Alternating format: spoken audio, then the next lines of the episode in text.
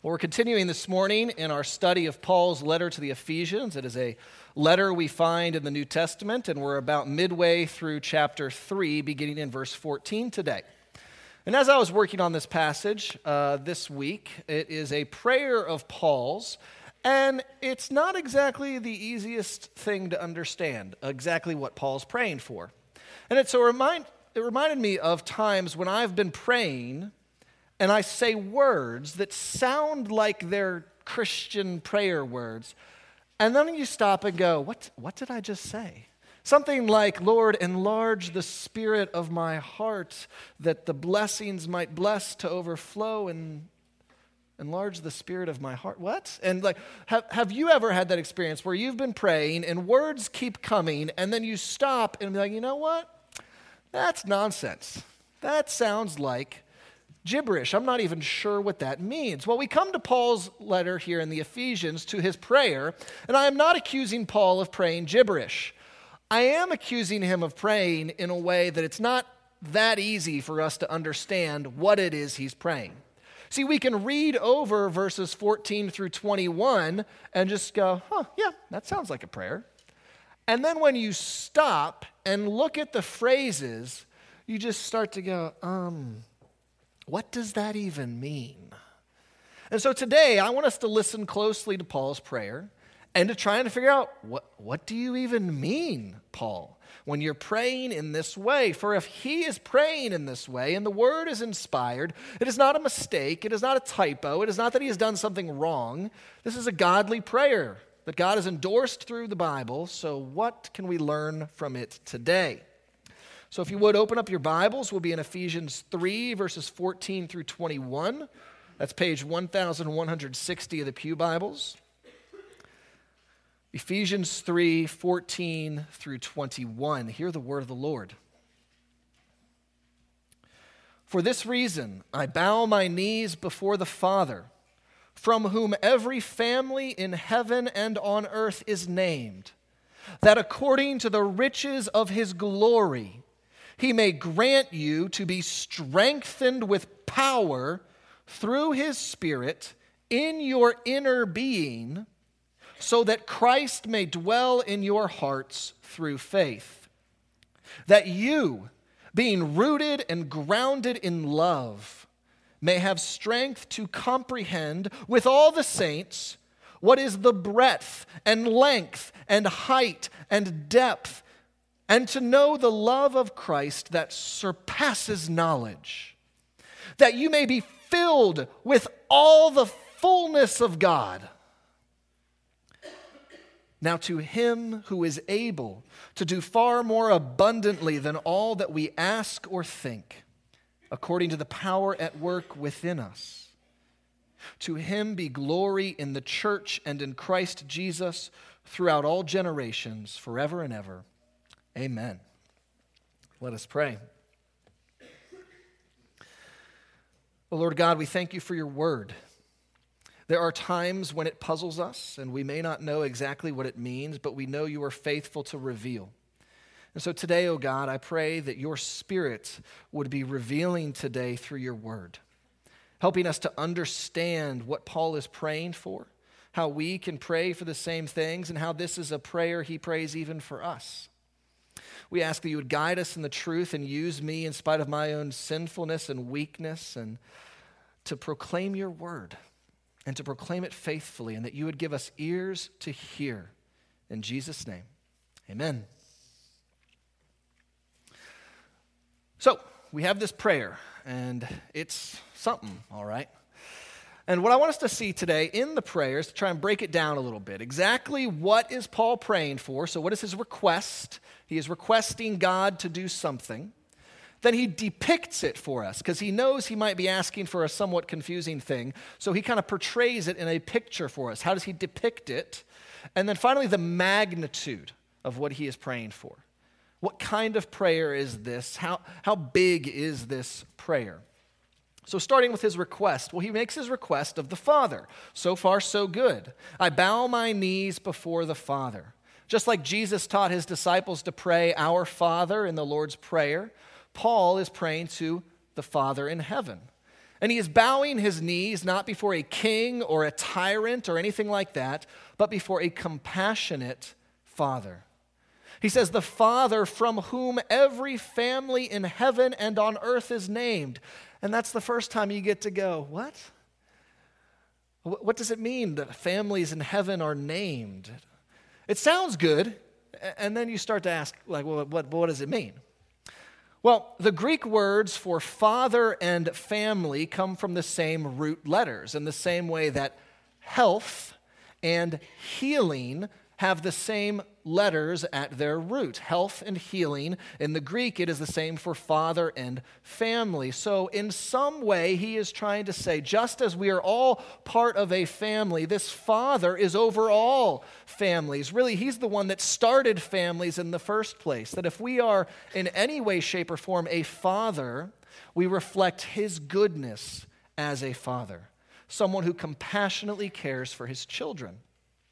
But this father is not just a loving father, it is a well resourced father that we read about. That Paul prays that the father would answer this request according to the riches of his glory. Now, children often wish that their fathers had unlimited resources to grant their requests. Perhaps some of you have had this experience where you go to an ATM with a child or a grandchild and they start to get ideas, and you can tell it's coming. They're like, So, how much money can come out of there? Like, it just gives you money? And we have to explain to them it only gives you your money, not just as much money as you want. See, that's not a problem for God. God does not have limited resources, His wealth is infinite. But Paul's not thinking simply of monetary riches. He says God can supply us with weightier riches than that things like patience, faithfulness, kindness, and forgiveness. And so, knowing that this is the God he's making the request to, he makes the request.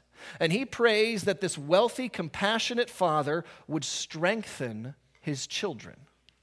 Here's what he prays that he may grant you to be strengthened with power through his spirit in your inner being.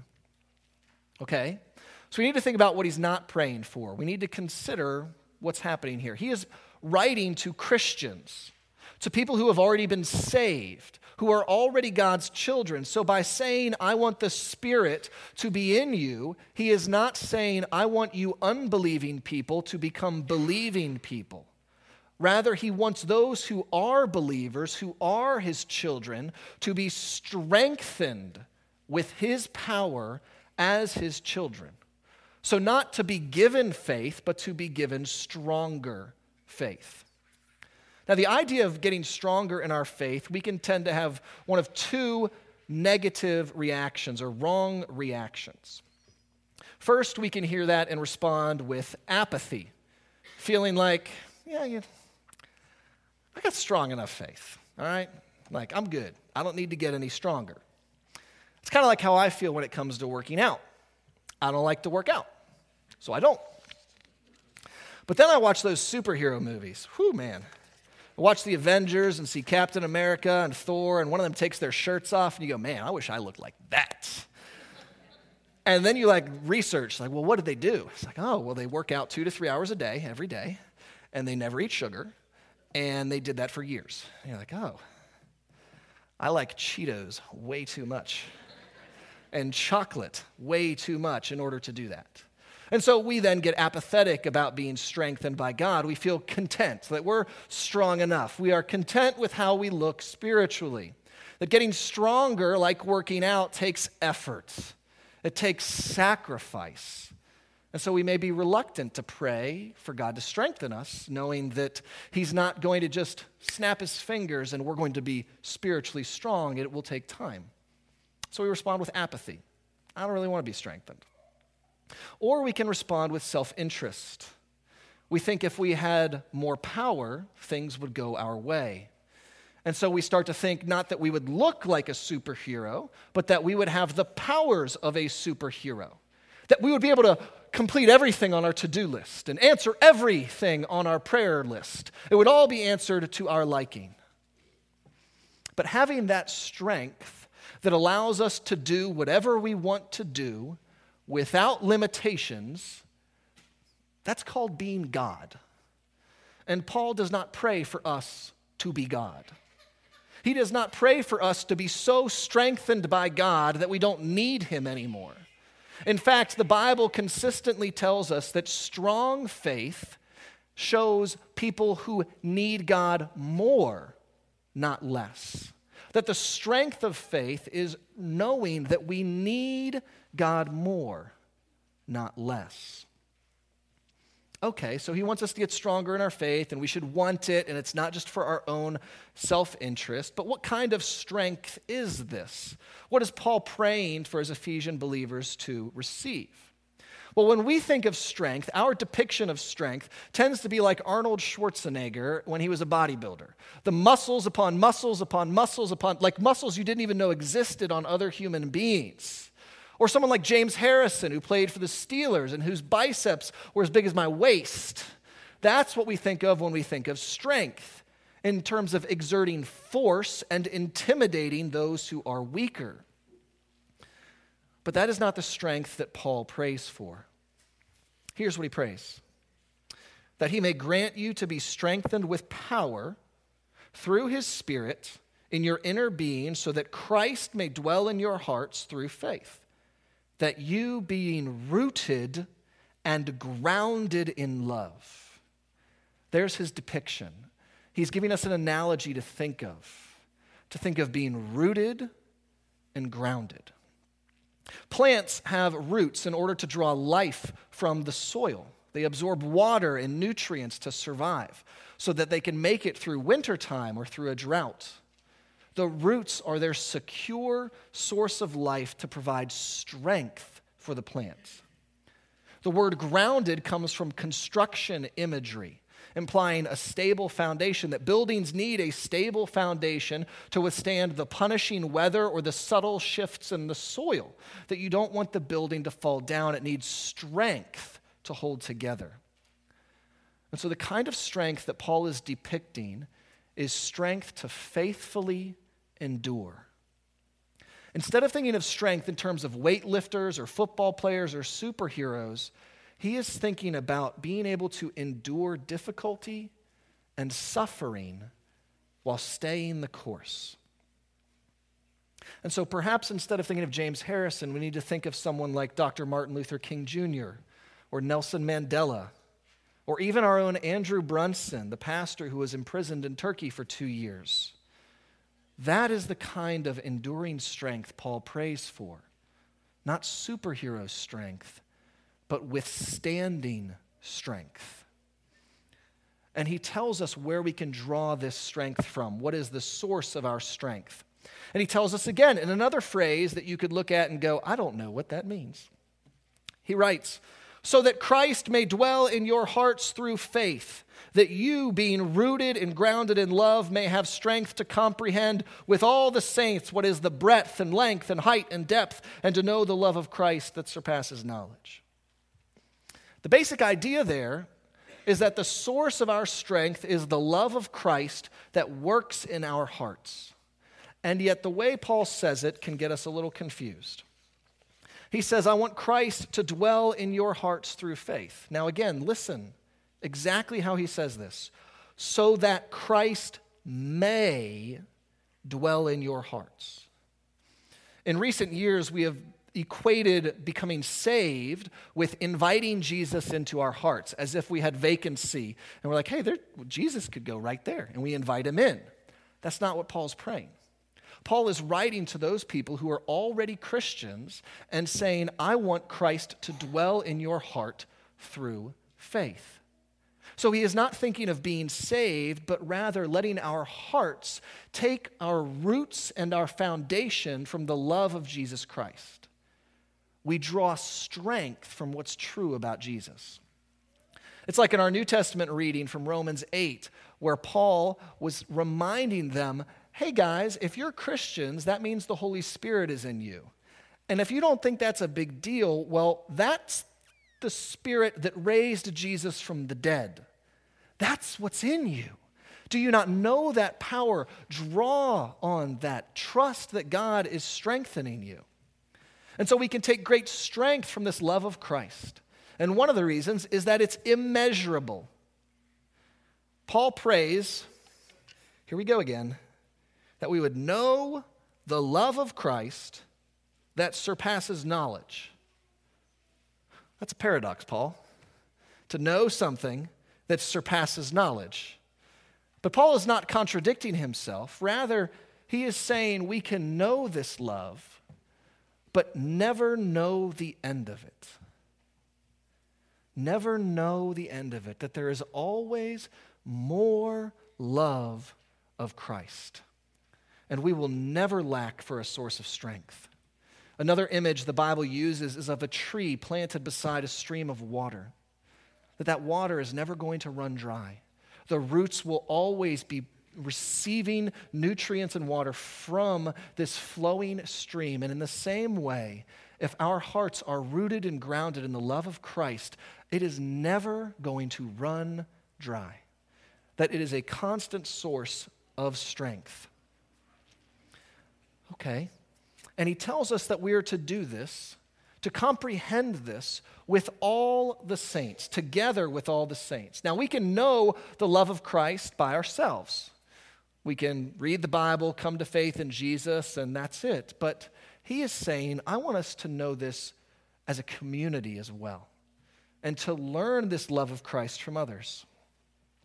There are times when other Christians need to be reminded of the truth, where we need other people to remind us of the truth because we're too stressed out to remember it. That maybe we're so caught up in the struggle we're facing that we need someone, a brother and sister in Christ, to come, put their arm around us and say, You know, Jesus loves you, right?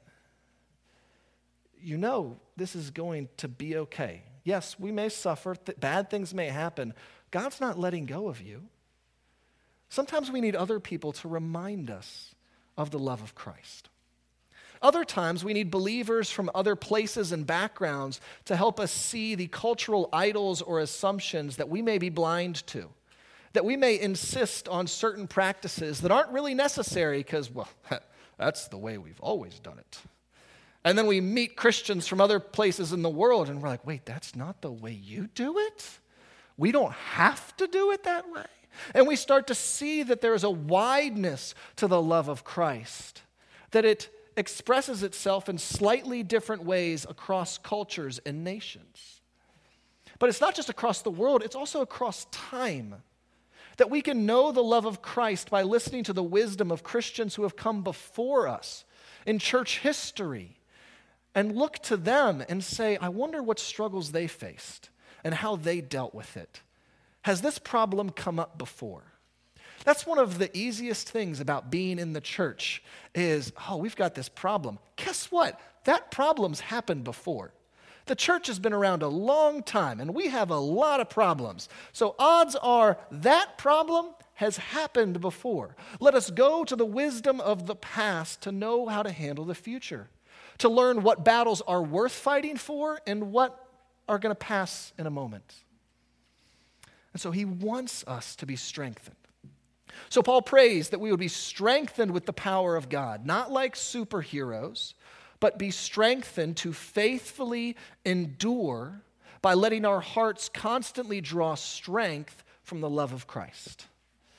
Again, that still sounds a lot like words, like just words that fit together and they sound like something a preacher would preach, but what does that mean? How powerful can this strength really be?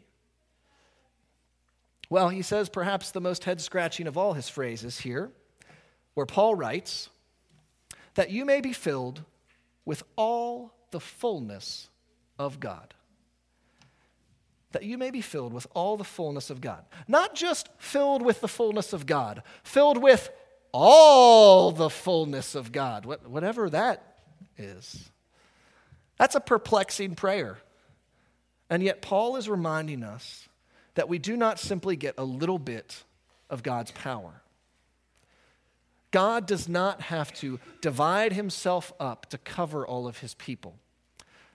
That's not what he does. We don't get 0.0000001% of God's time and power because he has so many people. Through the Holy Spirit, God is fully with each one of us to strengthen us. That God, in his fullness, is the source of our strength. We are not simply drawing from a tiny sliver of the Lord God Almighty. And that fullness helps us to understand how Paul can pray a prayer of this magnitude. He is praying a big prayer to a big God, and we see that in verses 20 through 21. Here's what Paul writes Now, to him who is able to do far more abundantly than all that we ask or think, according to the power at work within us, to him be the glory in the church and in Christ Jesus throughout all generations, forever and ever. Amen. What a glorious depiction of God that is. Paul is piling up words here to help us understand the magnitude of his prayer. It's not just that God can do more than we ask. Like, God, we have bills due and we don't have money and we need $200 to make it through. And someone sends us a check for $205. It's like, well, God can do more than we ask. Good job. Yeah. That's not all he's saying. He can do more than we ask or think, more than we can imagine. We can imagine a lot a whole lot. Really, our imaginations are wonderful things. We can imagine all kinds of things. God can do more than we can think, He can do more than all that we ask or think. All of it. If we were to combine every prayer request we've ever made and every imagination we've ever had, God can do more than that. But Paul doesn't stop there, even. God isn't simply able to do more, He is able to do far more abundantly. Could Paul be any clearer about the unfathomable power of God when it comes to answering prayer? He can do far more abundantly than all of our wildest imaginations and requests. And how can He do that? According to His power, His power at work within us. The same power that God works in all the universe is in us through the Holy Spirit. That does not mean that we are trying to figure out how to get this superpower out of us to use for our own purposes. No, the power is at work in us. God puts the power in us to change us first, not to put superpowers in our hands to change the world to our liking. In this way, Paul's echoing what he said in chapter 2, verse 10, where he wrote that we are God's workmanship or craftsmanship, that God molds us, shapes us, and makes us to do good works.